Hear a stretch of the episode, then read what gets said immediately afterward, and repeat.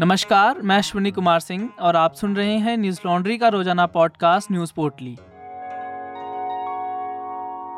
आज है 3 अगस्त और दिन बुधवार। सुप्रीम कोर्ट से झारखंड सरकार को झटका लगा है। सुप्रीम कोर्ट ने हाई कोर्ट के उस फैसले को सही माना जिसमें साल 2016 की नियोजन नीति को असंवैधानिक ठहराते हुए रद्द किया गया था। कोर्ट ने कहा एक राज्य अनुसूचित क्षेत्र में स्थानीय उम्मीदवारों के लिए 100% आरक्षण तय नहीं कर सकती। यह पूरी तरह से असंवैधानिक है और सार्वजनिक रोजगार में गैर भेदभाव के मौलिक अधिकार का उल्लंघन है। जस्टिस MR शाह और जस्टिस BV नागरत्ना की पीठ ने कहा, सार्वजनिक रोजगार के अवसर से अन्यायपूर्ण तरीके से कुछ व्यक्तियों को वंचित नहीं किया जा सकता। ऐसा करने पर शिक्षा की गुणवत्ता पर असर पड़ सकता है। नागरिकों को समान अधिकार है और एक वर्ग के लिए अवसर पैदा करके दूसरों को पूरी तरह बाहर करने पर संविधान निर्माताओं ने विचार नहीं किया था। झारखंड सरकार ने कोर्ट में कहा कि अनुसूचित जिलों में निम्न मानव विकास सूचकांकों, पिछड़ेपन, गरीबी आदि के कारकों को दूर करने के लिए यह फैसला लिया गया था। सामाजिक, आर्थिक और राजनीतिक न्याय को सुरक्षित करने को ध्यान में रखते हुए राज्यपाल द्वारा अनुसूचित जिलों के निवासियों के हित की रक्षा के लिए अधिसूचना जारी की गई थी। बता दें कि झारखंड सरकार के 2016 की नियोजन नीति के तहत 13 अनुसूचित जिलों के सभी तृतीय और चतुर्थ वर्गीय पथों को उसी जिले के स्थानीय निवासियों के लिए आरक्षित किया गया था। वहीं गैर अनुसूचित जिलों में बाहरी अभ्यर्थियों को भी आवेदन करने की छूट दी गई थी। सरकार के इस फैसले को हाईकोर्ट ने 21 सितंबर 2020 में नियोजन नीति को असंवैधानिक बताते हुए निरस्त कर दिया था। हाईकोर्ट के इस फैसले के खिलाफ सुप्रीम कोर्ट में याचिका दायर हुई थी। सुप्रीम कोर्ट ने हाईकोर्ट के फैसले को बरकरार रखा। साथ ही राज्य सरकार को एक कॉमन मेरिट लिस्ट बनाने का निर्देश दिया है। मेरिट लिस्ट में ऐसे उम्मीदवारों को शामिल किया जाएगा जो झारखंड हाईकोर्ट की ओर से जारी पब्लिक नोटिस के बाद अदालत में प्रतिवादी बने थे। बुधवार को देश भर में कोविड के मामलों में बढ़ोतरी दर्ज की गई।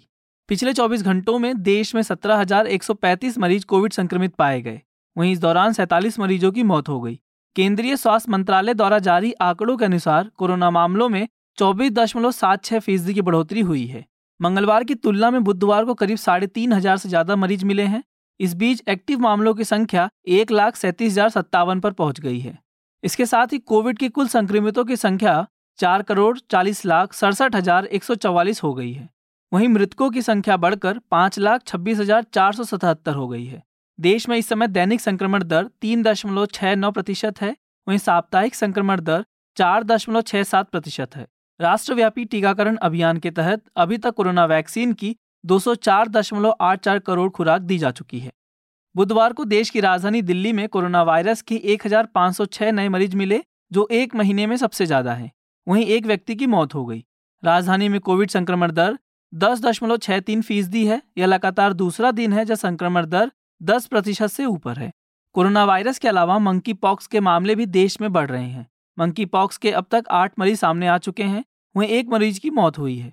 दिल्ली में मंकी पॉक्स के 3 और केरल में 5 मरीज पाए गए। केंद्र सरकार ने मंकी पॉक्स को लेकर एडवाइजरी जारी की है। अब मंकी पॉक्स के संपर्क में आए लोगों को 21 दिन आइसोलेशन में रहना होगा। वहीं कर्नाटक सरकार ने बढ़ते मामलों को देखते हुए अलर्ट जारी किया है। इस बीच मंकी पॉक्स को लेकर सीरम इंस्टीट्यूट ऑफ इंडिया के CEO आदर पूनावाले ने कहा कि इस बीमारी को लेकर टीका खोजने का रिसर्च जारी है। 17 महीनों में पहली बार एक्सपोर्ट में गिरावट आई है। वाणिज्य मंत्रालय के मुताबिक जुलाई में 0.76% की मामूली गिरावट के साथ एक्सपोर्ट 35.24 अरब डॉलर रहा। इससे पहले फरवरी 2021 के दौरान एक्सपोर्ट में 0.4% की गिरावट आई थी। मंत्रालय के मुताबिक जुलाई 2022 में देश का इम्पोर्ट 43.59% बढ़कर 66.26 अरब डॉलर पर पहुंच गया। इससे पहले जुलाई 2021 में यह आंकड़ा 46.15 अरब डॉलर का था। हालांकि चालू वित्त वर्ष की पहली तिमाही में देश का एक्सपोर्ट सालाना आधार पर 19.35% बढ़कर 156.41 अरब डॉलर हो गया, जो बीते वित्त वर्ष की इसी अवधि में 131.06 अरब डॉलर था। एक्सपोर्ट की तुलना में अधिक इम्पोर्ट के कारण इस साल जुलाई में व्यापार घाटा 3 गुना होकर 31.02 अरब डॉलर पहुंच गया। जुलाई 2021 में यह आंकड़ा 10.63 अरब डॉलर का था। व्यापार घाटा होने का मुख्य कारण कच्चे तेल और पेट्रोलियम उत्पादों की इम्पोर्ट की वजह से हुआ है। कच्चे तेल और पेट्रोलियम उत्पादों का इम्पोर्ट 70.4% बढ़कर 21.13 अरब डॉलर रहा, जो जुलाई 2021 में 12.4 अरब डॉलर था। वाणिज्य सचिव BVR सुब्रमण्यम ने व्यापार आंकड़ों का ब्यौरा देते हुए बताया, कमोडिटी की कीमतों और रुपये में गिरावट से आयात बिल को बढ़ा दिया है। जुलाई के ताज़ा आंकड़े जारी होने से पहले देश का व्यापार घाटा जून में भी रिकॉर्ड स्तर पर ही था। उन्होंने कहा कि वित्त वर्ष के पहले 4 महीनों में 156.41 अरब डॉलर का एक्सपोर्ट हुआ है। इससे पता चलता है कि हम चालू वित्त वर्ष में 470 अरब डॉलर के एक्सपोर्ट का आंकड़ा आसानी से हासिल कर लेंगे। बता दें कि जुलाई महीने में भारतीय करेंसी रुपया काफ़ी कमज़ोर हुआ था। रुपया प्रति डॉलर 80 के स्तर को ही पार कर गया, जिस वजह से आयात पर खर्चे बढ़ गए और व्यापार घाटा में इजाफा हो गया। देश में रुपये की घटती कीमत और महंगाई को लेकर विपक्षी दल संसद से लेकर सड़क पर विरोध प्रदर्शन कर सरकार को घेर रहे हैं। इंग्लैंड के बर्मिंघम में चल रहे कॉमनवेल्थ गेम्स के 6वें दिन भारत ने वेट लिफ्टिंग में एक और मेडल जीता है। आज का खेल जारी है। इसके साथ ही भारत के पदकों की संख्या बढ़कर 14 हो गई है, जिसमें 5 स्वर्ण, 5 रजत और 4 कांस्य पदक शामिल हैं। 5वें दिन लॉन बॉल और टेबल टेनिस में भारत ने गोल्ड मेडल जीता था। वहीं बैडमिंटन मिक्स टीम इवेंट और वेट लिफ्टिंग में विकास ठाकुर ने पुरुषों के 96 किलो भार वर्ग स्पर्धा में रजत पदक जीता था। भारत को इन पदकों में सबसे ज़्यादा 9 पदक वेट लिफ्टिंग में मिले हैं। वहीं इसके अलावा 1 पदक lawn ball, 1 table tennis, 1 badminton और 2 पदक जूडो में भारत के खाते में आए। भारतीय महिला लॉन बॉल टीम ने दक्षिण अफ्रीका को 17-10 से हराकर स्वर्ण पदक पर अपने नाम किया। वहीं पुरुष टेबल टेनिस की टीम ने सिंगापुर को 3-1 से हराकर स्वर्ण पदक जीता। भारतीय बैडमिंटन टीम को मिक्स टीम इवेंट के फाइनल में मलेशिया के हाथों 3-1 से हार का सामना करना पड़ा, जिसके कारण भारत को रजत पदक से ही संतोष करना पड़ा। वहीं महिला डिस्कस थ्रो में भारत को निराशा हाथ लगी। सीमा पुनिया फाइनल में 5वें स्थान पर रहीं। बता दें कि भारत को सबसे पहला स्वर्ण पदक मीराबाई चानू ने दिलाया था। कॉमनवेल्थ गेम्स के सफर में 6ठा दिन भारत के लिए महत्वपूर्ण है। 6ठे दिन महिला गोला फेंक फाइनल में मनप्रीत कौर से गोल्ड मेडल की उम्मीद है।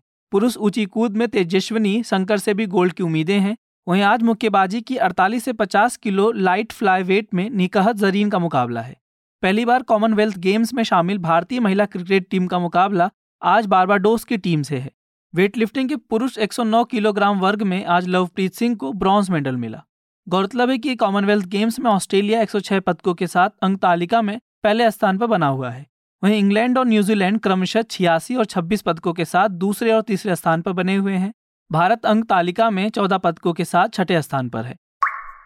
अमेरिकी प्रतिनिधि सभा की स्पीकर नैन्सी पेलोसी मंगलवार रात को ताइवान पहुंची। चीन के कड़े विरोध के बावजूद पेलोसी ताइवान पहुंची हैं। चीन ने चेतावनी दी थी कि अगर अमेरिकी प्रतिनिधि सभा की स्पीकर नैन्सी पेलोसी ने ताइवान की यात्रा की तो अमेरिका को इसके गंभीर परिणाम भुगतने पड़ेंगे। पेलोसी ने ट्वीट करते हुए लिखा, ताइवान यात्रा करके हम लोकतंत्र के प्रति अपनी प्रतिबद्धता का सम्मान करते हैं। इस बात की पुष्टि करते हुए कि ताइवान के स्वतंत्रता और सभी लोकतंत्रों का सम्मान किया जाना चाहिए।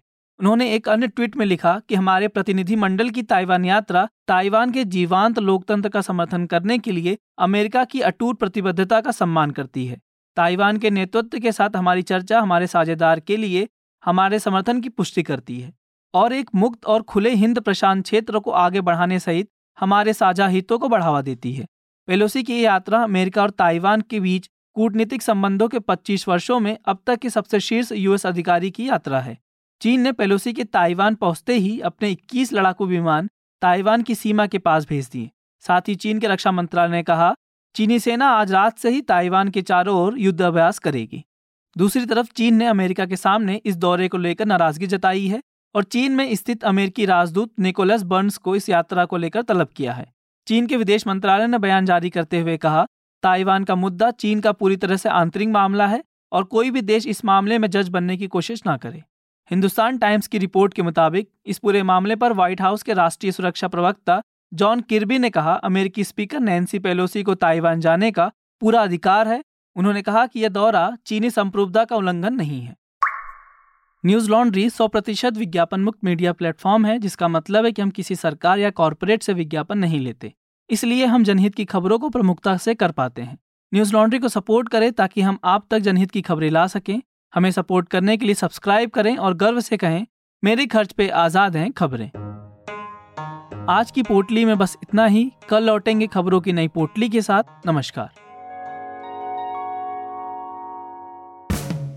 न्यूज लॉन्ड्री के सभी पॉडकास्ट टिचर, आईट्यूज और दूसरे पॉडकास्ट प्लेटफॉर्म पे उपलब्ध हैं। खबरों को विज्ञापन के दबाव से आज़ाद रखें। न्यूज लॉन्ड्री को सब्सक्राइब करें।